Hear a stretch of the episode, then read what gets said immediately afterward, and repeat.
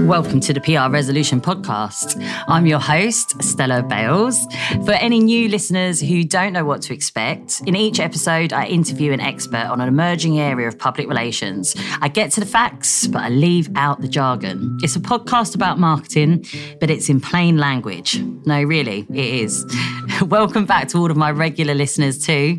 If any of you have any comments or questions, just tweet me at Stella Bales. And don't forget to subscribe on Spotify and on iTunes, whatever you listen on at the end of the episode. Enjoy. Welcome to the P R Resolution Podcast. Steph Bridgeman has been solely focused on measuring the success of public relations for twenty-five years. She set up her business, Experienced Media Analysts, twenty years ago now.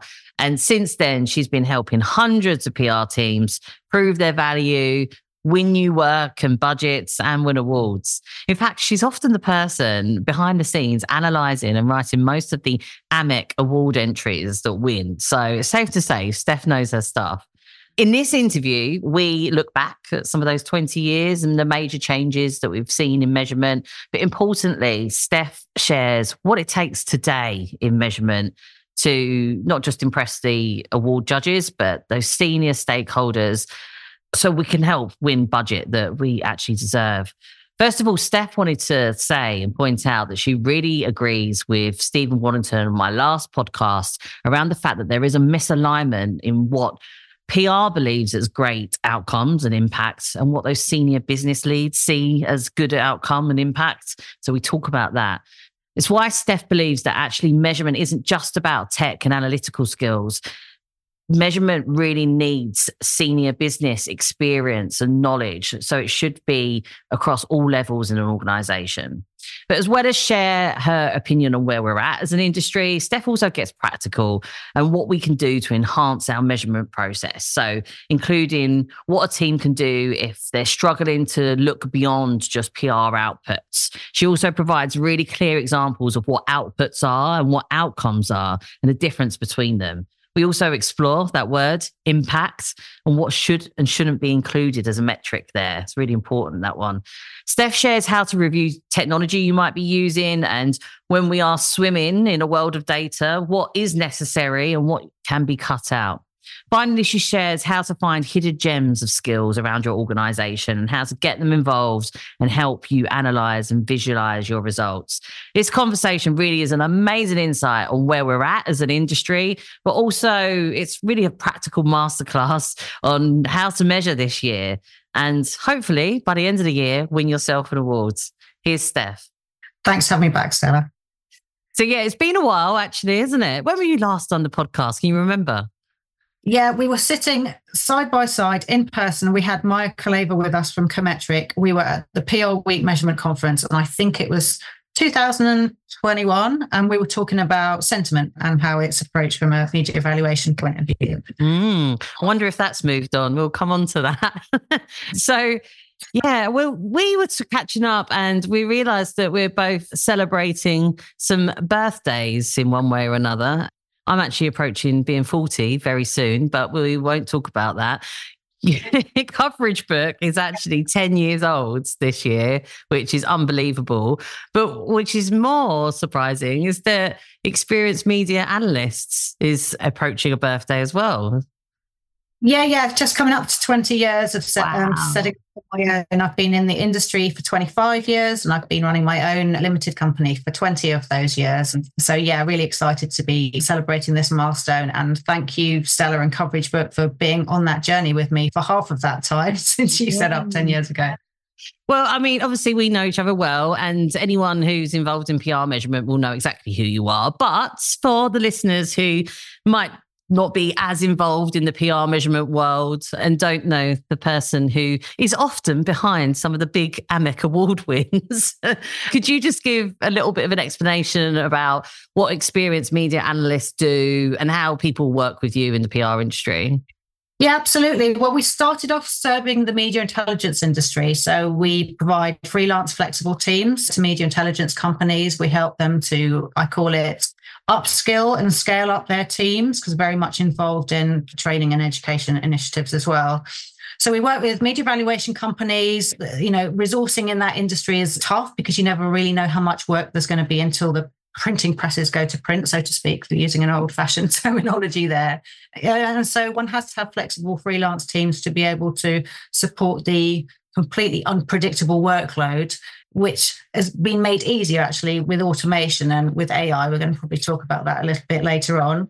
But we now also work with P R agencies. Many P R agencies are in a fortunate position to have their own analytics divisions and departments, but there are some perhaps smaller agencies, medium-sized agencies that haven't yet taken that first step to hire a person or to hire a team. And so they sometimes will get us involved, either to represent them as their measurement associates or to upskill their team or do training workshops with them. And we also work with in-house comms departments as well. Some of the work we've been doing recently with in-house comms departments is supporting them on R F Ps.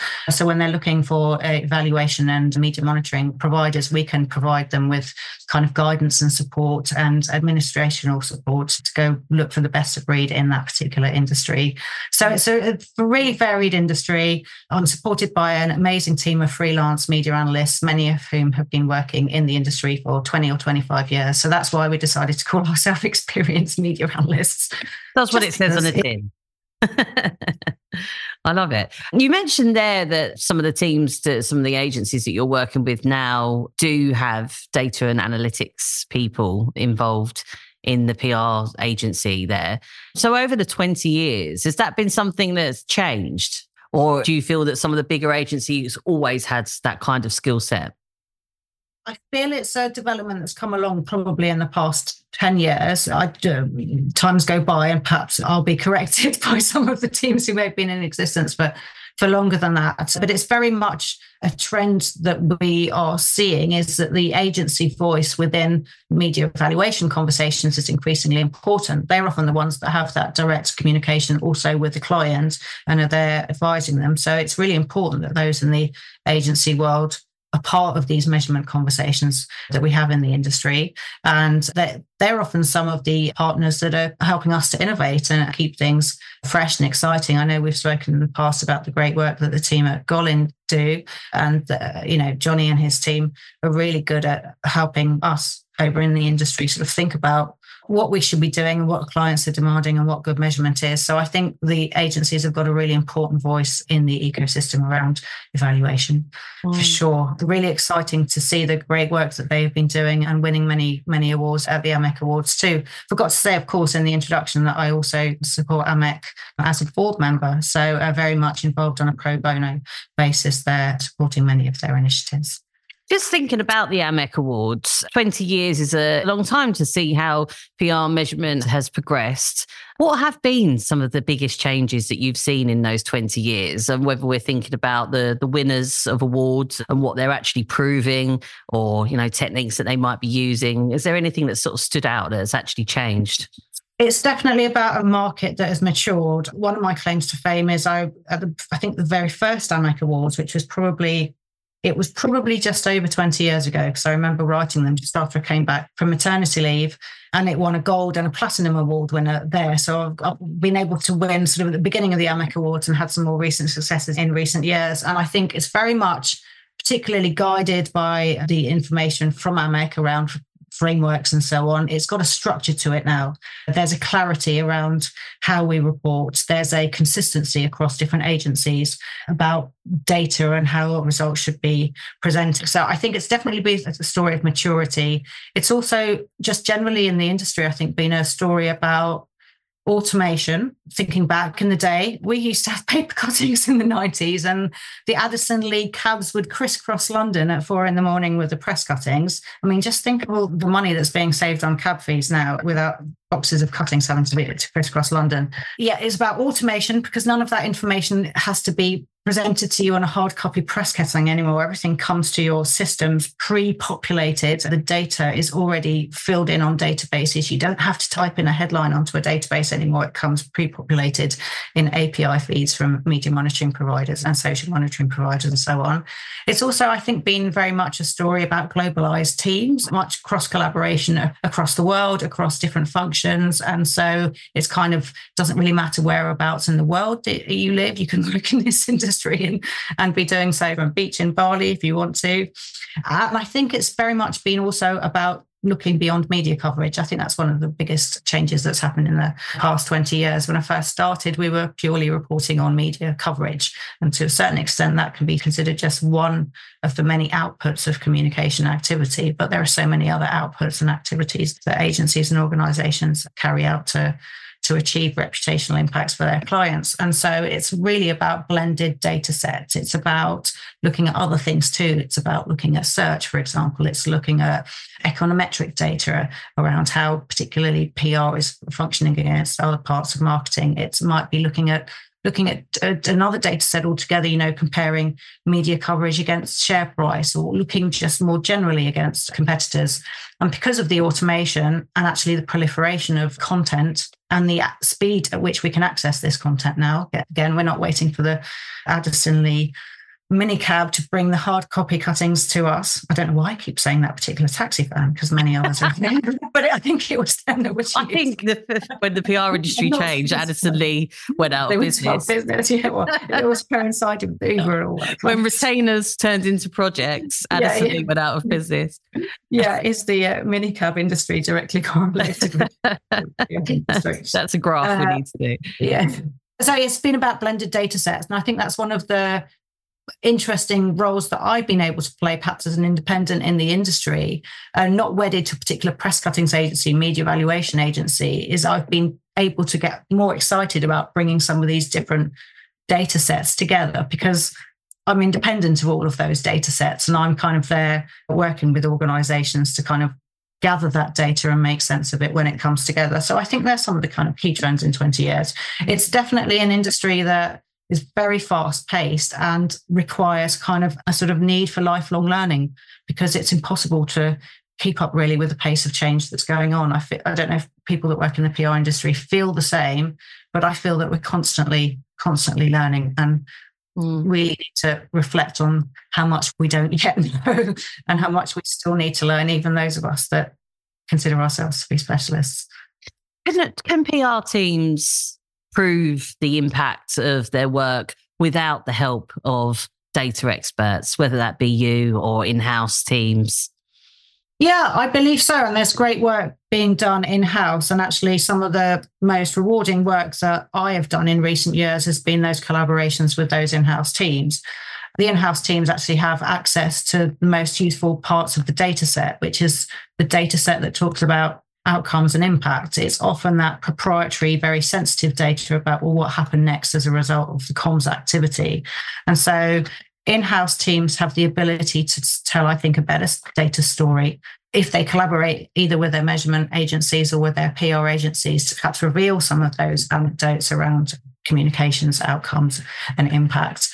But there's so much that you don't have to be a specialist in this industry to, to take meaning from, from the media signals that you're receiving. You know, most organisations are going to have media monitoring in place. Most organisations will have some element of social listening in place. All of that's going to be bringing to that organisation a stream of information. And it's about whether that in-house team has the time and the resources to process a lot of that information. And sometimes they can work with specialists to help actually to sort of help make a start, because I think with many organisations, we've gone from an era of sort of a scarcity of data to an abundance of data. So it's about knowing actually where to focus, because with some organisations, there's too many mentions out there. Where do they direct their attention? It's about working with specialists to do clever things quickly with tools and automation and A I and um, N L P, you know, all that kind of clever stuff that goes on with analysing media, words in media, sentiment and all that kind of stuff. It, I think sometimes some of the really interesting work around data visualisation is often best supported with outside support as well, unless an organisation has particularly good data visualization or, or kind of design skills in-house. I think a lot of what we're seeing recently is the ability to tell a really compelling story through pictures or through data rather than through words. You know, we're increasingly communicating as consumers actually through pictures and through the audio visual. And I think that's the way sort of things are changing, perhaps more in the measurement sense too, is that a really compelling graphic that tells a really interesting data story simply and clearly on one page is where a lot of organizations are trying to head to now, mm-hmm. rather than spewing these one hundred point data reports, you know, where we've got an abundance of metrics, and actually then being able to make sense of, well, which, which is the key metric to put back to the team. Yeah, because do the people that matter read pages and pages of a report? Question, we don't know. I know, and I think business owner, for example. But that's the challenge, isn't it? Often when you're working on a report and you're there, you may decide to present a client with data only, or you might present a client with data plus pictures. But then you might also add some commentary to it. And it's about understanding what that commentary should say. And it's much harder to write in a commentary why something happened and what should happen next as a result of the data mm. than it is to just write a piece of commentary that describes what the data shows. I think that's kind of where the shift in my work has come in the past twenty years, is explaining that why and that sort of which means that part of the sentence, so that people can get more meaning from that data. Uh, it's yeah, about understanding yeah. the data in context. Just you talking through what is needed to actually tell a success story. You've talked about analysing the data, drawing insights, visualising. Feels like there's some quite different skill sets there already. So it does feel like you would need to work with some experts in that area. Are there other skills? If it, you know, if we're talking to, we've got some agencies listening to this podcast now who are saying twenty twenty-four, we are going for it with P R measurement. What skill sets do I need to either hire or find externally to really go on this journey and to, I want to win an AMEC award at the end of the year, for example? You know, what kind of skills are needed? I think one of the things that helps me, and it sort of picks up on a point that Stephen Waddington made on your last podcast, is around this kind of misalignment of language around what perhaps leaders within an organisation, the, the language that they use, and a slight misalignment with perhaps some of the language that we use in comms, P R and in measurement. One of the things that I did to remedy that myself, having run my own company but not being a leader of a major organisation, was that I thought, well, I needed to learn what it feels like to be a leader in a major organisation. One of the ways I could do that was supporting AMEC, but also I became a non-executive director of a multi-million pound, it was a further education college in the northwest of England. Through that, that gives me the understanding of how busy leaders of big organisations report and the kind of language that they use. Luckily, it was in the education sector. So, of course, the education sector actually does speak similar language to the AMEC language. They talk about outputs and outcomes. They talk about impact.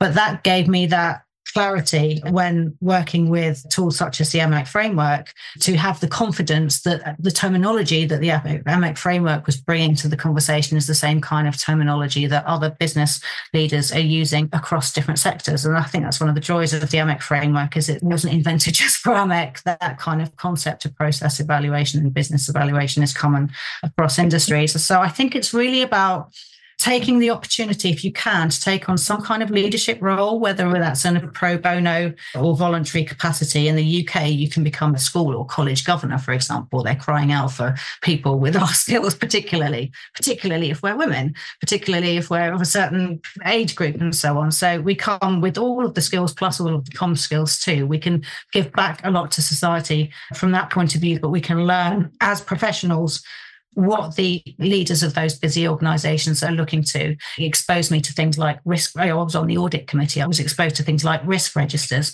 You understand the kind of conversations that are then happening at board level. And you also begin to realise the extent to which busy leaders do not engage with a fifty-page report. It all needs to be said in one page, top level, in three bullet points at the beginning of an executive summary. Yeah. And so I think that that helps to sharpen the mind as to what you're reporting on mm. and trying to find some simple but sensible recommendations on a case-by-case basis when you're looking at your evaluation to make those reports more meaningful. So, it's, yeah, it's about yeah. learning the language of the boardroom by just trying the boardroom out in a different context. Yeah. And then most people writing media evaluation reports or account execs in P R agencies have not got that kind of leadership experience. So how mm. can one expect to, no. to produce... This podcast is brought to you by Coverage Book, the tool that creates beautifully designed reports with credible metrics you can be proud of. Head to coverage book dot com for your free trial. It's such good advice just there. And you've taken me back to a time when I was agency side and had been through fifteen years of a career and being briefed, the budget being handed to the agency from a P R director, asking for P R metrics. So therefore you report on P R metrics back. That's what your report looks like. But then of course, if that report gets hit forward to different areas of that business, it's not going to have the land in the same way if it's not, if we're talking a different language, but it's not always everybody's fault if that's what the P R director is asking for. But I remember being placed in-house at one of my clients for a number of months, huge, huge retailer. And that was the first exposure of the board and the language. And actually, they don't really don't care about the, all of the different P R metrics to, that we had been using. And yeah, there was at that moment, we were like, let's do two versions of this, actually. Let's just do a slightly different graph, which may be forwarded on to different people. Still do the P R report, but that was just like, yeah, we need to start talking about the sales teams and how we're helping them or the different areas of that business, because P R does affect loads of different areas of the business, doesn't it? Which is always, I know that you've talked about some of those metrics with outcomes, because even just the word outcome can be confused sometimes, can't it? With what level of outcome are we talking about? Yeah, what outcomes is it is one of the terms in the A M E C framework. So if you think about the A M E C framework, it breaks a campaign or the P R planning process down into its constituent parts. So it has things like objectives, inputs, activities, outputs, outtakes, outcomes, impact. I think that's seven categories. The three ones in the middle that get everybody confused are the three O's. The outputs, the outtakes, and the outcomes. I think of it from the point of view of see, think, do. So the outputs is often the things that you see, the cuttings, the articles, the volumes, the things that you can count. The outtakes are generally things that reflect kind of how people think. So it could be things around the sentiment of that media coverage or that content. It could be around the messages conveyed in that content. And then the outcomes are more around what they do as a result of that media coverage. So it could be the actual actions that they took. It could be the buttons that they clicked as a result of seeing something digitally. It could be a result of the searches that they do that happen afterwards on Google because they were exposed to that media activity. It could be the fact that they downloaded a report or that they registered for a webinar or they came to your open day or they attended a community event or so on and so forth. So mm. I think of it from the point of view of see, think, do. I think that makes that distinction around those three O's much simpler for people to understand. And the word impact is similar as well, isn't it? It's like impact gets used a lot when we're trying to impress and say, yeah, we had major impact. But what was that impact? Again, it could be yeah, different types of outcomes from the P R activity, but then how a senior business leader or business owner might say, what impact did that have to my business may, again, be something different to what we're talking about with impact with P R, isn't it? So it's just understanding what their opinion is maybe.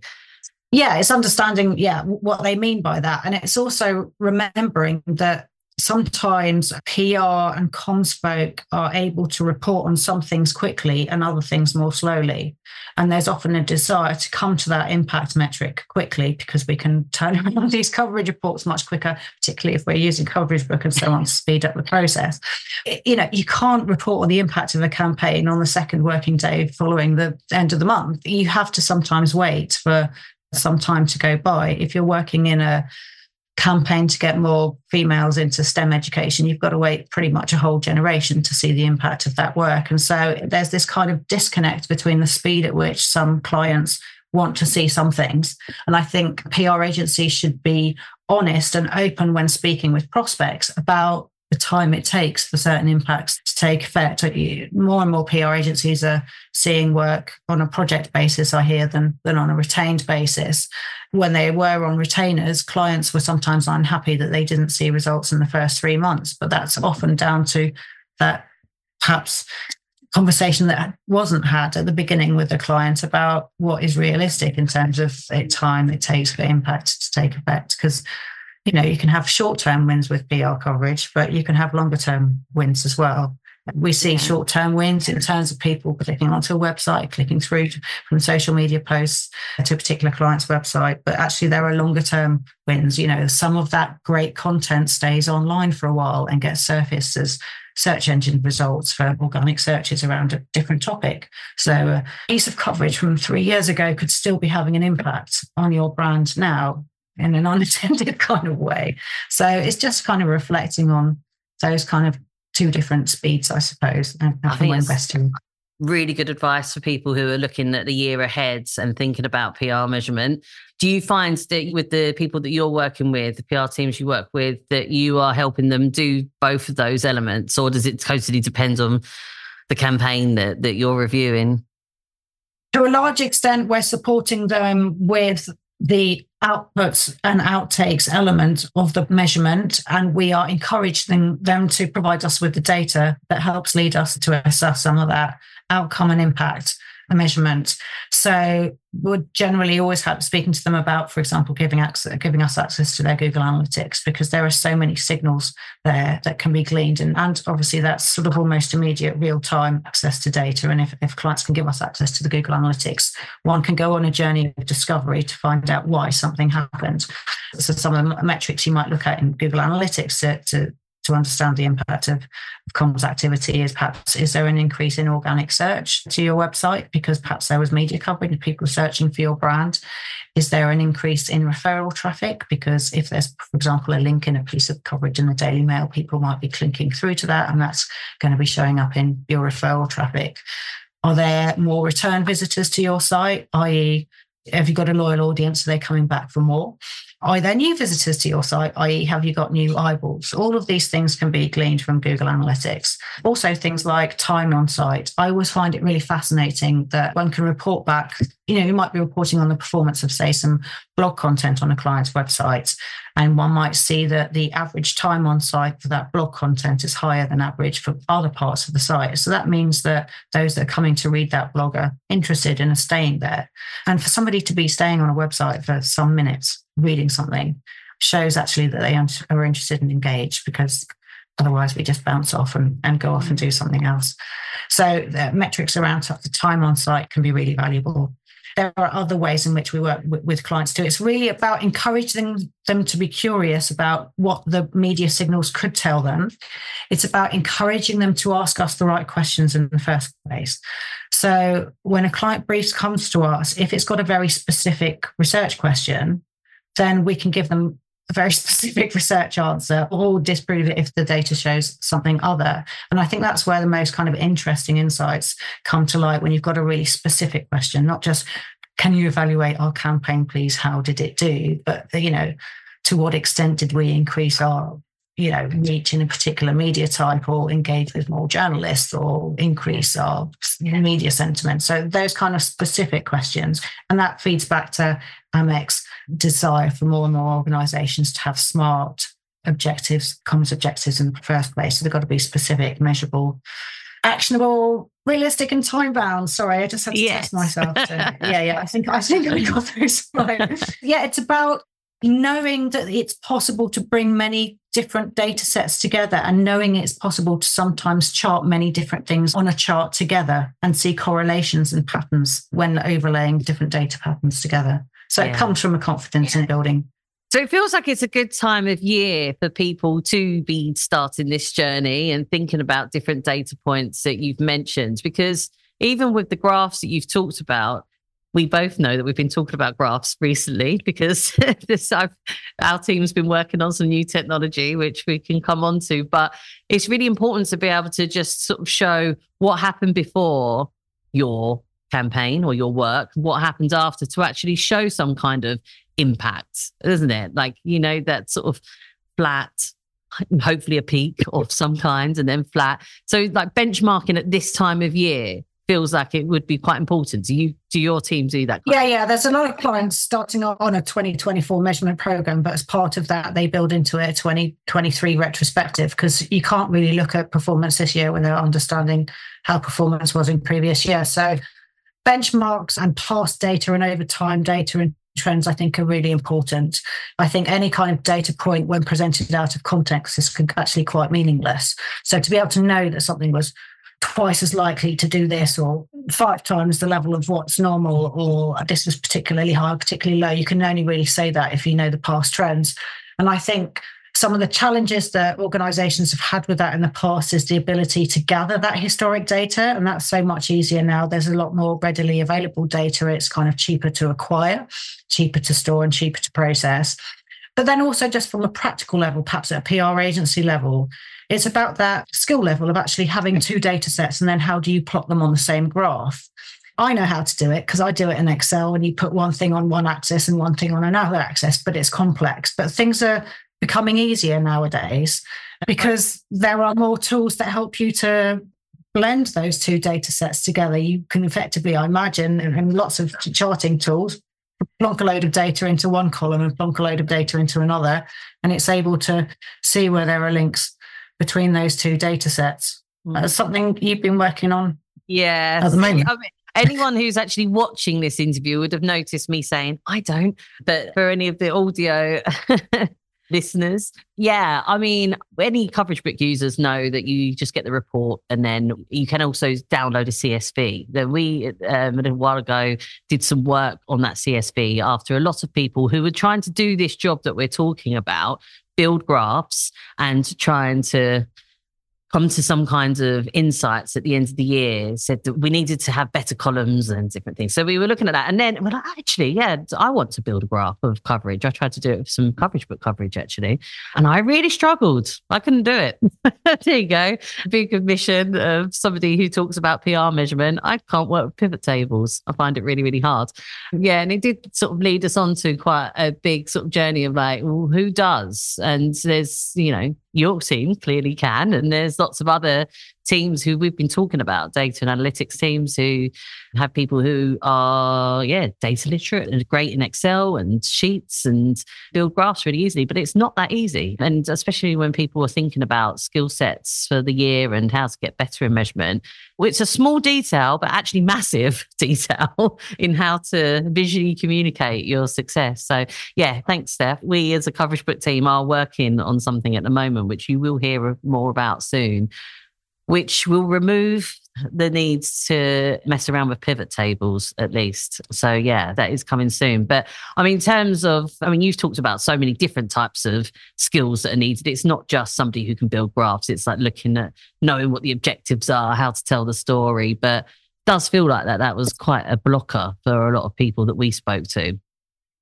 Yeah, and sort of building on that idea of understanding data in context, it's also being able to perhaps put some words around that context, because sometimes people consume data in completely different ways, don't they? And our audiences are going to be varied and they're going to learn in different ways. I've seen evaluation reports presented as a five-minute YouTube clip, and I thought that, that was actually a really interesting way of doing it, because many people absorb information in that visual way and don't like reading charts, or just get turned off by the look of a data table and so on. So we've got to kind of think about the characteristics, let's say, of our teams, not just in terms of their seniority, but in terms of their ability to absorb and comprehend data. So many different ways in, in which you can do that. You can do it through simple color coding of a chart and simple, you know, making sure that the client's bit of the pie chart stands out more prominently than the rest of them. All these kinds of just simple tricks and use of bold and use of emphasis and, and so on and so forth. So yeah, there's those kinds of skills. I think also just a skill around kind of curiosity and not accepting the first answer that's given. When I entered the industry, everything was produced by humans. More and more of that now is being produced by computers, algorithms, and machines. but I still take the same approach, which is about assuming that there are errors riddled, you know, there are errors throughout the data set and everything needs fixing. And I think that that's a skill that I think many of us need to continue in this next phase of our professional lives as more and more A I takes over. We've heard lots of warnings about the hallucinations that are produced in A I answers and the, you know, you can ask the same question to an A I tool five times and get five different answers. So one has to be curious about the data and, and not believe the first answer that's given necessarily. Assume that there's probably some data cleanup that needs to happen when you're working on a piece of analysis, that there are going to be outliers that sort of don't fit in your scheme and perhaps might not need to be excluded from your data sets. And just feeling confident about really looking into the detail of each kind of line that fits through to your data to be able to get those kind of meaningful answers back. I think those are some of the skills that we need. And I think it's a really important skill, not just for measurement people and people in the P R agencies, but for, for people that work in comms teams just more generally. And I know we're both involved in the socially mobile scheme as well. And I think I'm really proud that there is a measurement element to that element of the teaching within socially mobile, because I think the measurement and the ability to communicate and tell an interesting story about your performance within a comms department is the way that you as a professional are going to move up within an organisation and perhaps be promoted or get more budget. So I think these are crucial for all parts of the comms ecosystem. Yeah, something else that they do well with socially mobile, and Wads and I touched it on the last podcast, was how your role does suddenly change from when you want to and then move into more of a management role. You go from sort of the doing of P R activity, execution of media relations and things like that, to then suddenly management and understanding organizational management.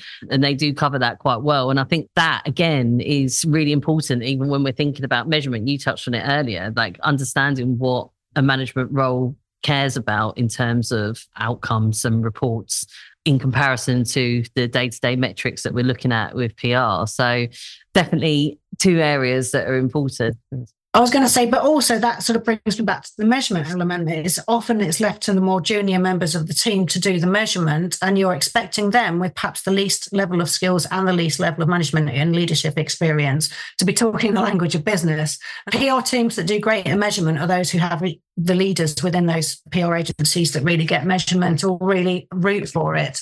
And so it's about maybe the leaders not knowing how to do the pivot tables, but at least being enthusiastic about their teams having those that knowledge. There's these kind of disconnects sort of structurally within our system, I think, that need moving around as well. Yeah, it's exactly the point that I was about to come on to. I was about to ask you, you know, what kind of mix you think you need, because you can't, exactly your point, you can't expect somebody who is doing the day-to-day media relations to understand what a business owner or, yeah, as somebody on the board actually wants to see in terms of metrics in a report. So with that in mind, should it, I guess we're saying, yes, it should it be, measurement should be considered across every level of an agency. Yeah, I think the most interesting pieces of measurement that work that I've worked on is when I've worked with perhaps more senior comms leaders who are asking the really interesting questions and are allowing us as measurement folk to work really collaboratively with them from the beginning so that you can begin to see how their mind works. I mean, it wasn't until twenty years into my career that I was asked to go out and be on site with a client during financial results, and I got to go to my first ever press conference.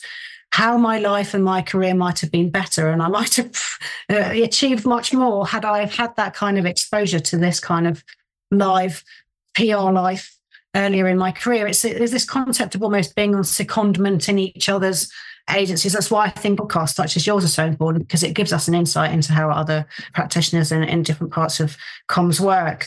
But I think it, it requires an element of leadership, but then it also requires a sort of curious doer that can go away and take a little tangent, take a brief, but actually also not be afraid to just veer from the path. And again, that's another reason why I worry a little bit about A I and everybody's excitement about A I now, because A I is very much about following a certain path. You ask a question, it gives you an answer, you take a certain direction.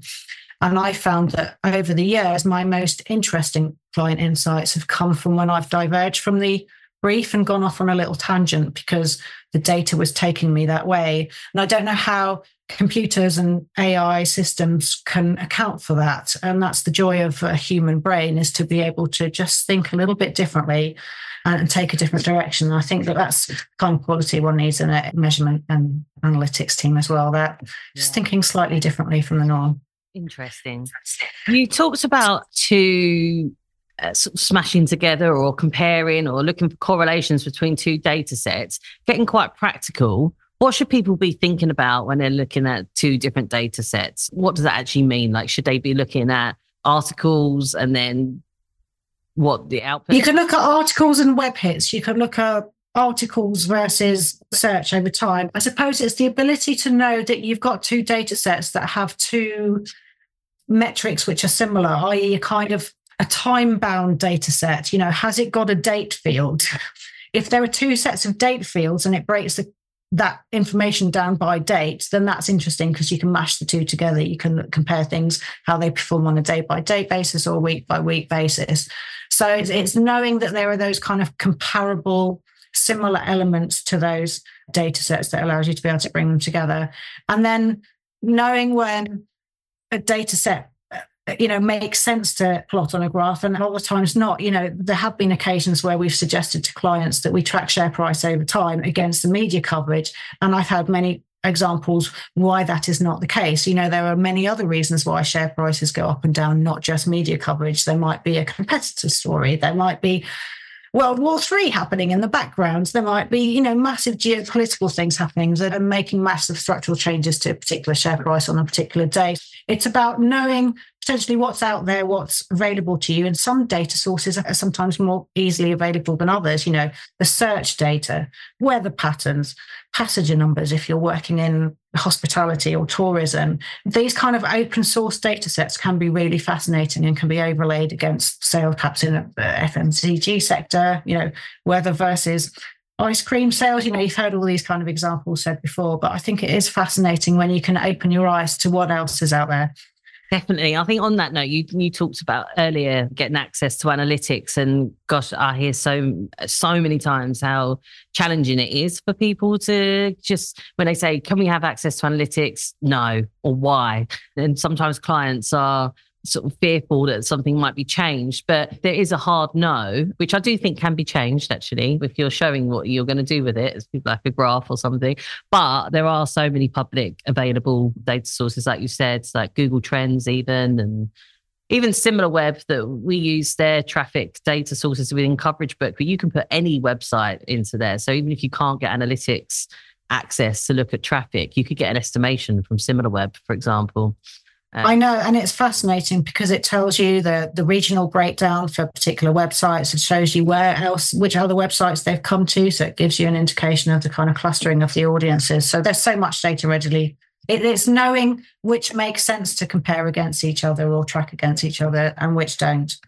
So do you think uh, so for people who are starting this year afresh, really wanting to get into this and measure and report better for their clients, is that something that they should start with? Is that like a first step, like looking at each client and thinking about what data sets would be important to look at this year?